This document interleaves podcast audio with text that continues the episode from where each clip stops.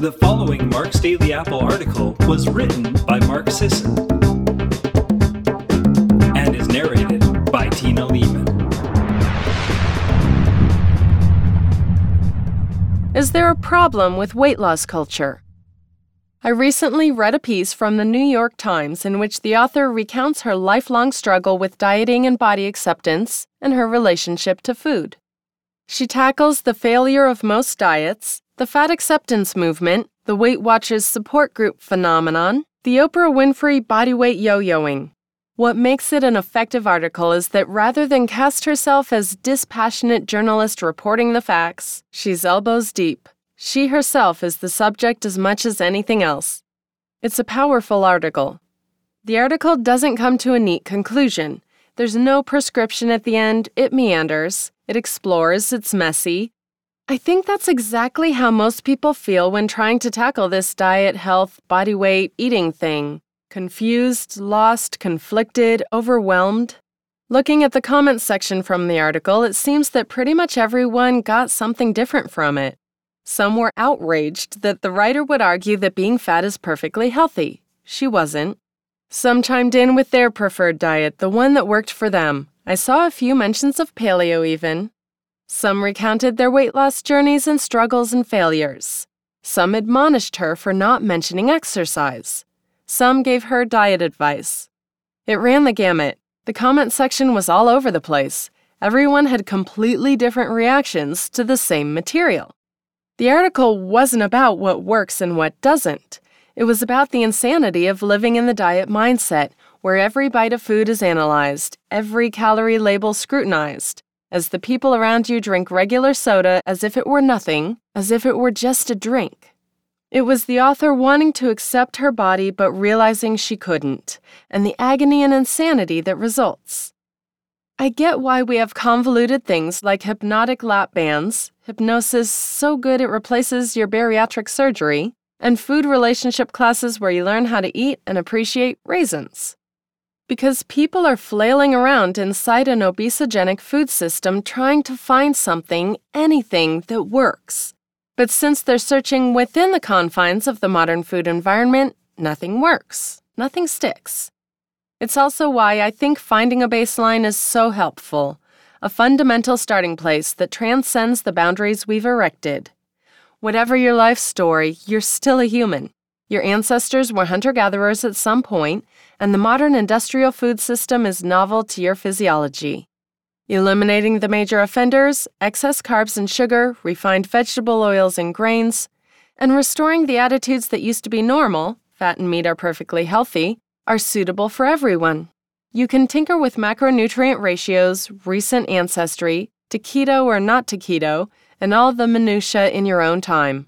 But those basics work as a starting place for everyone I've encountered.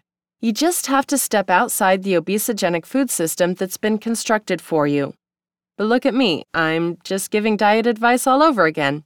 You should never accept your mutable flaws. It's true that some characteristics can't be changed.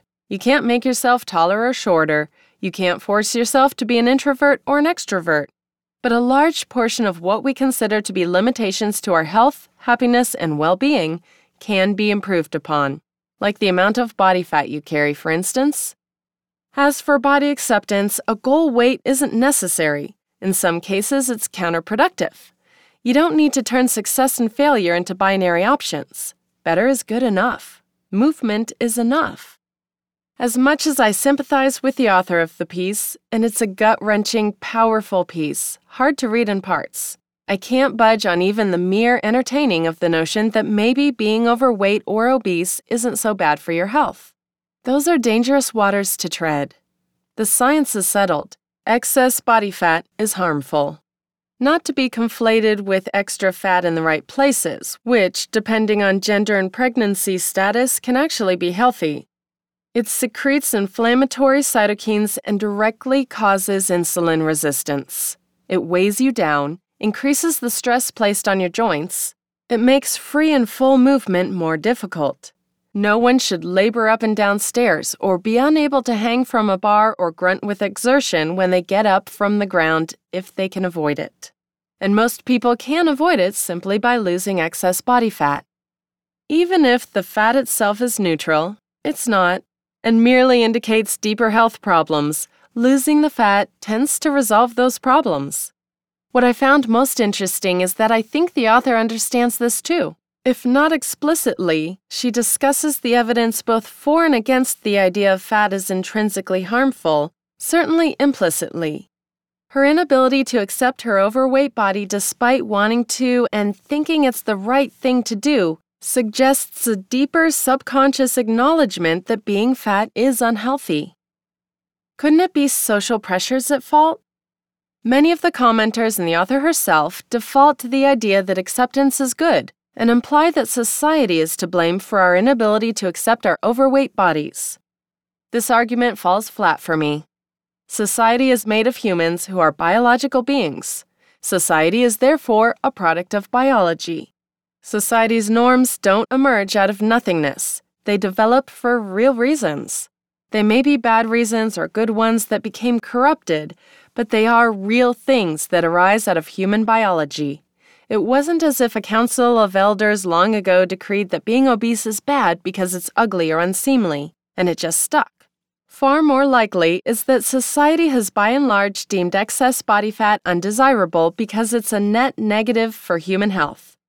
The distaste for excess body fat likely developed organically. No, I think people who claim to love their body despite being obese are ignoring or drowning out the inner voice telling them to change. Loving who they are as people is, of course, something else. Nor is anyone talking about physical perfection here, but if they truly do love their excess body fat, they do so at the peril of their health. Self-love doesn't erase the physiological ramifications of being obese. This weight loss business is hard. I'm not suggesting it's easy, but hard things are often worthwhile things. In fact, difficulty can be an indicator of worthiness. It's true that our culture and its food system don't encourage choices that help us build and sustain our best health. Fortunately, however, we decide for ourselves. Thanks as always for listening today. Have a great day.